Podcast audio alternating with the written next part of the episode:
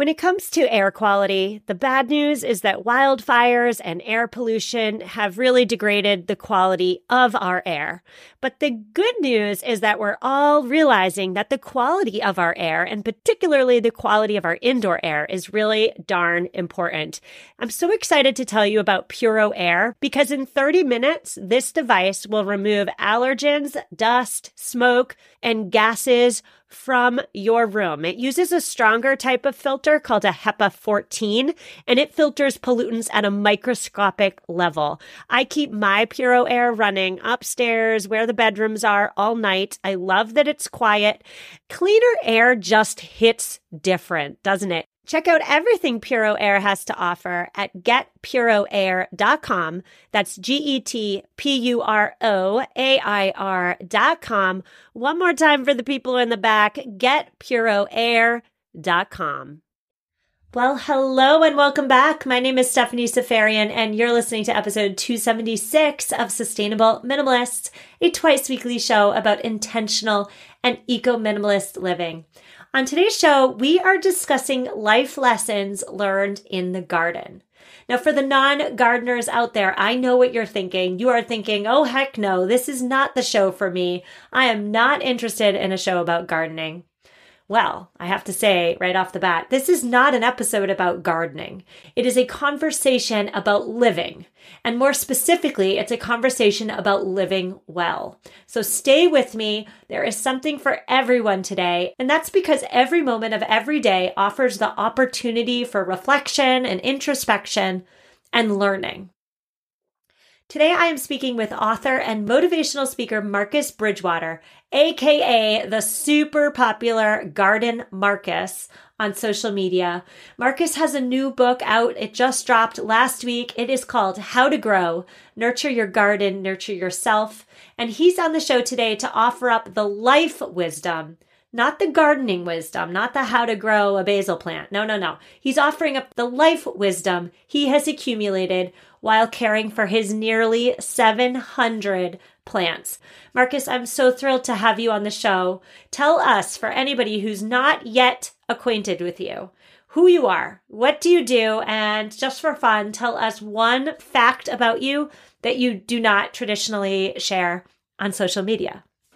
I am Marcus Bridgewater, also known as Garden Marcus. I'm a plant enthusiast, but uh, I like to really consider myself a motivator and someone who's trying to inspire people to be their best selves. A fun fact about me that people wouldn't know. I like to read with book stands. And before I was reading with my book stands, I used to enjoy reading with a couple large rocks on the books. That would be a fun fact I don't think many people knew. I'm very interested in getting to know your backstory, how you found yourself interested in growing things because your platform is definitely a how to grow stuff for sure, but it's more than that. It goes far beyond that. I've heard you likened to the Bob Ross of the gardening world. So, how did you find yourself interested in growing things? And then beyond that is where did the connection between plants being quite similar to humans and gardening being quite similar to living? I grew up in the country. I grew up out in central Florida, out by the cornfields and the orange groves. And I had access to nature as a young man. When I got older, the hustle and bustle of the world got in the way of that. And so those early memories I had of my grandma's garden started to come back to me more often. And I would go and travel to parks and I enjoy nature. So I would go on hikes and do outdoorsy types things. When I bought my first house after I was brought to Texas to be a teacher and administrator, I was gifted 16 plants from my oldest friend's mom and that really rekindled like the spark to nature in a way because here it is i have my first house i have my yard i've got these plants but within the first couple months i killed more than half of those plants and i was desperate to keep the other plants alive and it just so happens that in that same trajectory of life, someone said, Hey, there are a lot of plants for sale right now. discounted at different department stores. So I went about trying to accumulate as many plants as I could that were basically being thrown away. And I got hundreds and I put them all over the house. And that process started to teach me more and more. Although I didn't know the names of all of these plants, I was starting to learn consistencies within the different plants. I realized that there was so much intricacy into the growth of the plant but I couldn't make the plant grow. I had to really provide the plant with tools it needed to grow its water, its soil, and a quality environment. But the plant itself had to do the work to grow. So as I started to really digest that, it reminded me of myself, reminded me of my students. I can't force anyone to do anything. I can't force anyone to be anything. But if I create a community and an environment where those things are what we nurture, guess what? Anyone who comes into contact with my community and my environment and spends time there is likely to feel that nurturing and it's likely to show the byproducts of that nurturing. And I started to see more and more parallels between plant life and human life jump out at me. And the more I spent time at work and the more work was demanding, the more I needed the garden to re energize myself and to maintain my balance.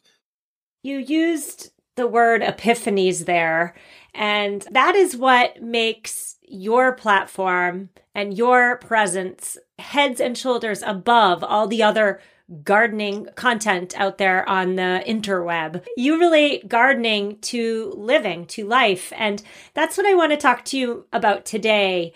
And by the way, before we get there, I just have to ask you you went to stores. You bought heavily discounted plants and you didn't just buy 10. you bought hundreds. Is that for real? Yes, that's for real. So they were being discounted by 75%. And then they were being discounted by another 50% off of the 75%. It was an insane time. All right. So, if it's okay with you, we're going to hop into some of the life lessons that you have learned in growing things that you can perhaps today impart onto my listeners. So, the first life lesson I want to talk to you about today is all about slowing down. I've heard you say before that gardening is a lesson in the importance of slowing down and being patient. Tell me about that. I have roughly 250 plants inside now and something like 700 plants outside. And as I go about tending to the plants, I need to make sure that I am engaging with each plant, with each area, with each planter in order to do that, I need to be very deliberate about what I'm doing. And so I want to make sure that I am going over patiently. And so that doesn't mean that I want to belabor the point or I want to spend five minutes on each plant, but I need to make sure that I stop and look for nuances in each plant. Look for the growth in each plant. Look for the changes in each plant. Is there a yellowing leaf? Is this leaf a sign of growth or is this leaf a sign of decay? And as I do that, I am engaging and I'm slowing down. I'm really absorbing in a way that's super healthy and also beneficial so many ways to my well-being. And so the garden promotes that because if I go about things impatiently, I lose plants. I start treating every plant as if they're the same. I don't look at the nuances. I water plants that don't need to be watered. I don't water the plants that do. If I go into my garden and I am not practicing uh, the patience and the observation, the awareness, then I'm likely to literally destroy my garden before it has a chance to grow. Yes, when we talk about slowing down in gardening, I think about I'm I have nowhere the amount of plants you do. Does anybody on earth have as many plants as you do? I don't know, but when I think about my indoor house plants, how often do I just pour some water in and then walk away and go on with my day? How often do I stop, slow down and enjoy the act really of providing an essential nutrient to to my plants and so applying that as a metaphor for life slowing down not just when we're watering our plants, but when we're doing all other daily tasks.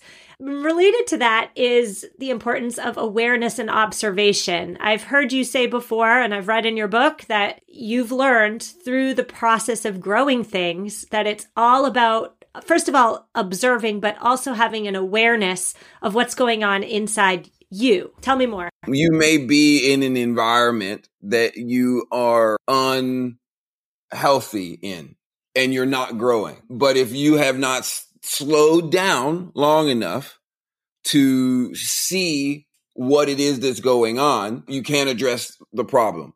And equally so, if you are not conscious of yourself, of your mind, your body, your spirit, if you are not in in touch with yourself, it doesn't matter what you try to do, you're likely to not do something good for you because you haven't actually stopped to listen to yourself. So the awareness of oneself is equally as important as the awareness of the things around you. So I, I say that in some ways about the way I walk through the garden. If I'm walking through the garden and I'm only conscious of where the plants are, that's great. But if I don't know where I am, I'm still likely to injure myself or hurt something in the garden. So I need to be conscious of myself and my surroundings. The both are equally important. And so awareness of oneself, I think often is overlooked because it's so easy to see outward. That's how we observe the world. To observe inward, we have to stop, pause, take a moment and really feel ourselves. And the awareness and the ability to observe oneself, I think takes practice. And again, I think the garden is a great tool for that because the more you observe the plants, the more you observe the roots, the stem, and the leaves of the plants, the easier it is to address the varying parts of yourself, your mind, your body, your spirit, and also recognize that they are all intricately connected because where the roots stop and the stem begins and the leaves start is not always easily definable. I love that. You just mentioned roots there, so let's go there. I've heard you discuss rerooting and giving yourself room to grow as a means of maximizing potential. How on earth does that repotting a plant, let's say, how on earth does repotting a plant translate into humanity?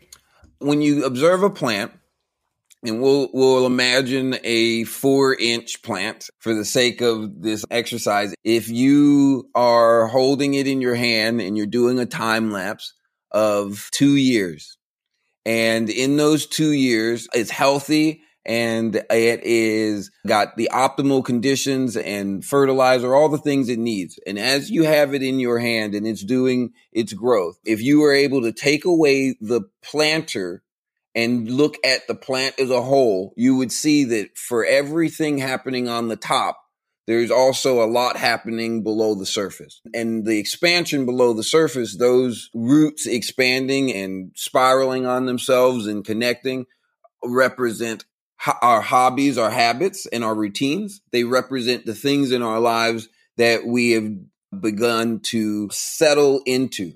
And so over time, if the roots aren't nurtured, what happens is there becomes more root than there is soil. So there's not really anything to pull inspiration, to pull nutrients from. So the plant needs to be transplanted into something larger just so that it has more to pull from or the leaves and the expenditure of energy needs to be cut back. But you can't have both. You can't have expansion without addressing what's happening below the surface and expect there not to be problems. And again, the same is to be said with us as people. As we live in any one space and we're growing in ourselves, we're accumulating things, we're accumulating more connections, more relationships, fostering more bonds with people in our community. We have more to maintenance. We have more things to keep up with. And oftentimes we find that if we have too many things, say our tree has expanded a bunch and now we have some children, often our house is too small for what we started on. We need to expand into something bigger so that everyone can stretch out and really begin to grow.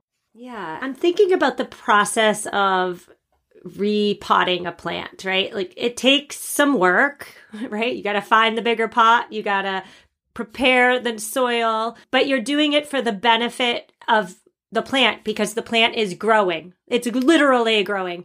But when we talk about humans, we are mentally, emotionally, spiritually growing each and every day. And so to stay in our same pot, so to speak, to continuously do the same things we've always done, despite knowing that we're continuously growing for stunting our growth. So, do you have any words to say on that? What I would say about that is it requires two things that I think we we don't necessarily encourage in our society today. It requires one challenging yourself. So you think about when a plant is repotted, it goes through shock in a way. It has to now establish a new routine in its new home. It has work to do now because it's expanding. It was easy to do what it was doing before. It had gotten used to it.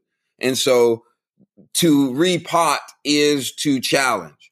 So that's one thing. We don't necessarily encourage challenge the same way we may have. On the second end of that is patience, which we were talking about earlier. When you repot, the plant is going to take the time it needs. Often we as people want the plant to immediately transition and be well.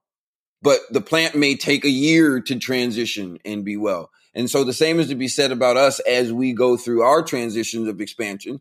Often we want the expansion or the transition we've gone through in our lives to reap rewards immediately. But that's not often how it works. Many times we need to be patient with the transition and we need to be conscious of what is happening and be observant of what we're putting energy into in the transition because again things are going to be different than what they used to be and we need to be trying to find what will work now so that we can grow in these conditions.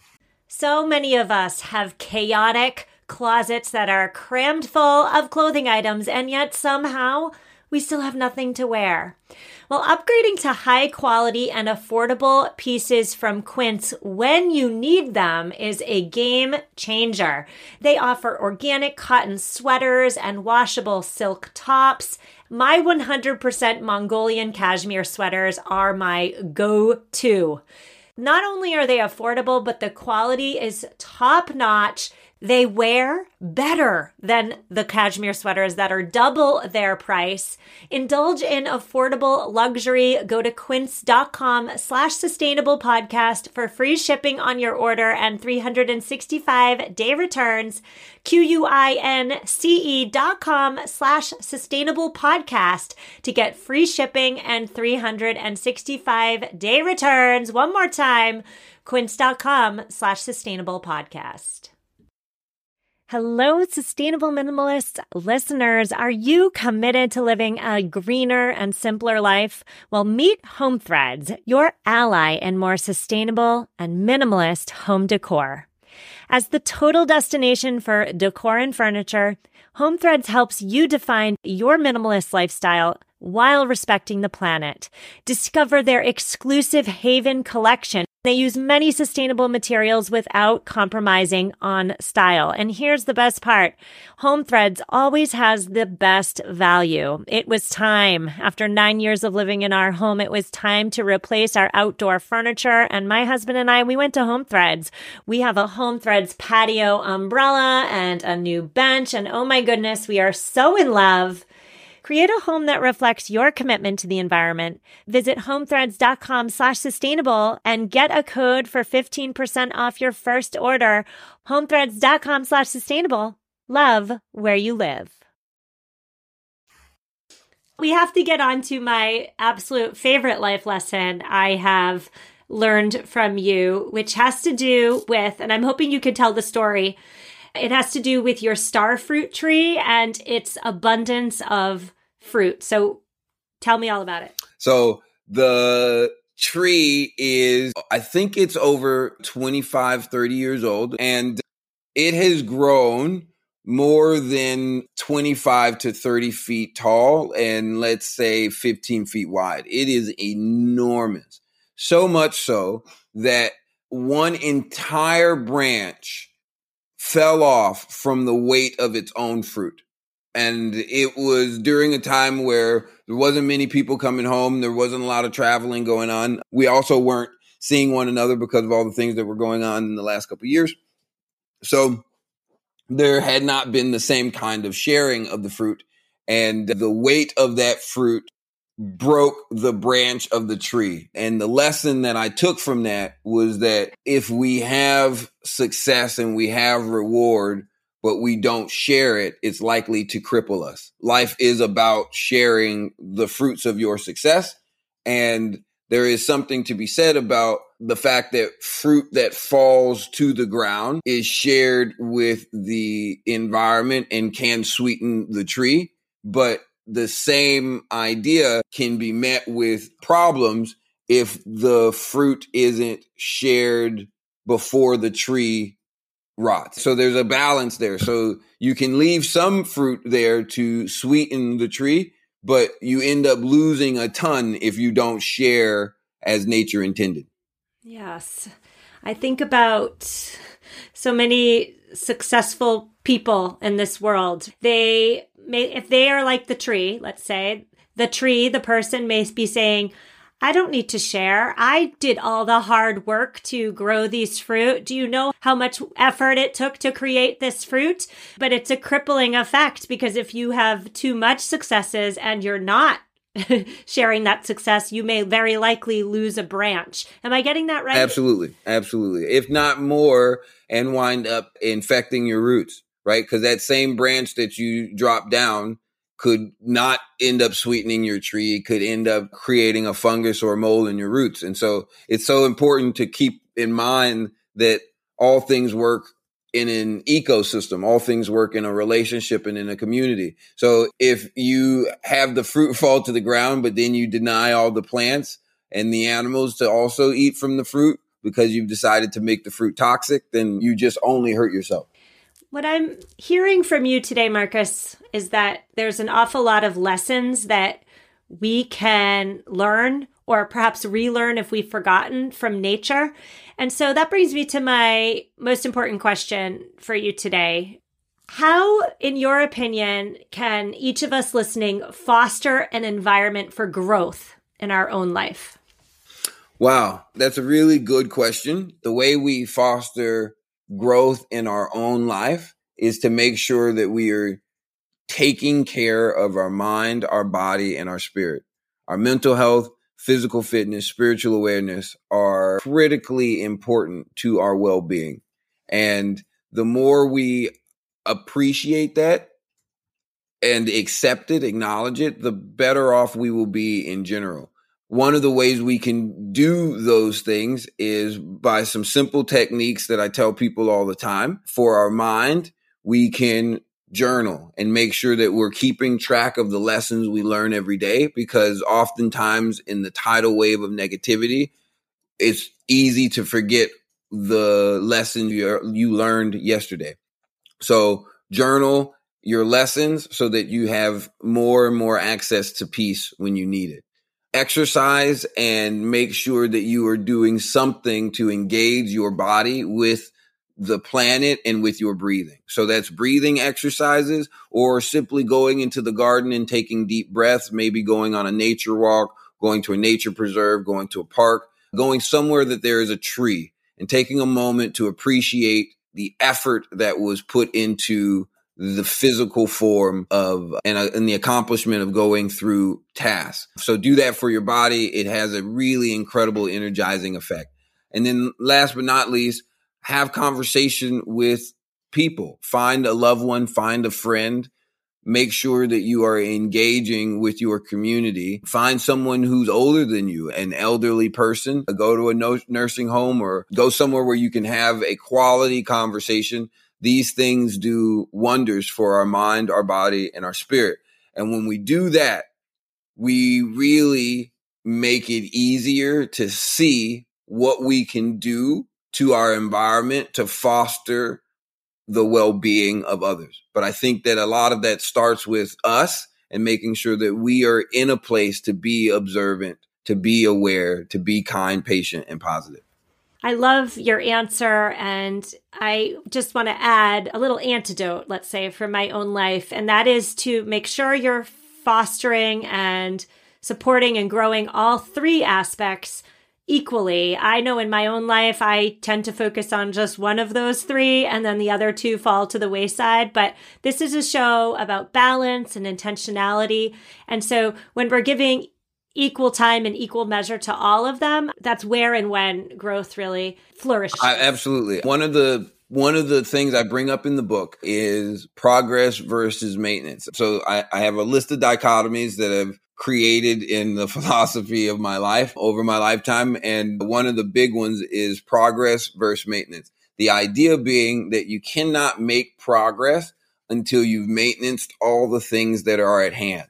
And anytime that you have made the idea of progress without maintaining, then you've actually been counterproductive and it's going to cost you. And it will cost you big usually the further out you go before you've maintenance. So make sure that at any given moment you are working on your mind, your body, your spirit, because they are the things we must maintenance at all times in order for us to make any progress in our lives. Yes. You mentioned your book there. Tell us about your new book. It is called How to Grow, Nurture Your Garden, Nurture Yourself. Tell us about it and tell us where we can find it. The book is a self help book written through the lens of the garden. We go over mind, body, spirit, mental health, physical fitness, spiritual awareness with analogies and metaphors that tie back to plant life and human life being very consistent and the true intention of the book is to inspire and to motivate, to encourage people to seize their potential and access the opportunities around them, despite the obstacles that we're facing. And I acknowledge we are all facing lots and lots of obstacles, but I do believe we have an opportunity to make incredible amounts of change. Well, Marcus, I want to thank you so much for coming on the show. I have been a lover of all your content for a long time. And I'm so thrilled to see you become an author and to spread your message to the world. I continue to look forward to watching you just take over. Oh, thank you so much. That's very kind of you. And it means a lot. Thank you so much for having me. And I hope everyone listening has a beautiful day. Listeners, that is a wrap. I have linked to Marcus. I have linked to his new book, How to Grow, in this week's show notes at mamaminimalist.com forward slash 276. I have nothing to say in today's outro except that I will see you on Thursday. And as I teased last week, we will be talking about eggs. I am going to teach you so much about eggs, things you didn't even know you needed to know. Get ready. That's on Thursday. See you then. Reach out if you need me. Send me an email. Just say hi and take care.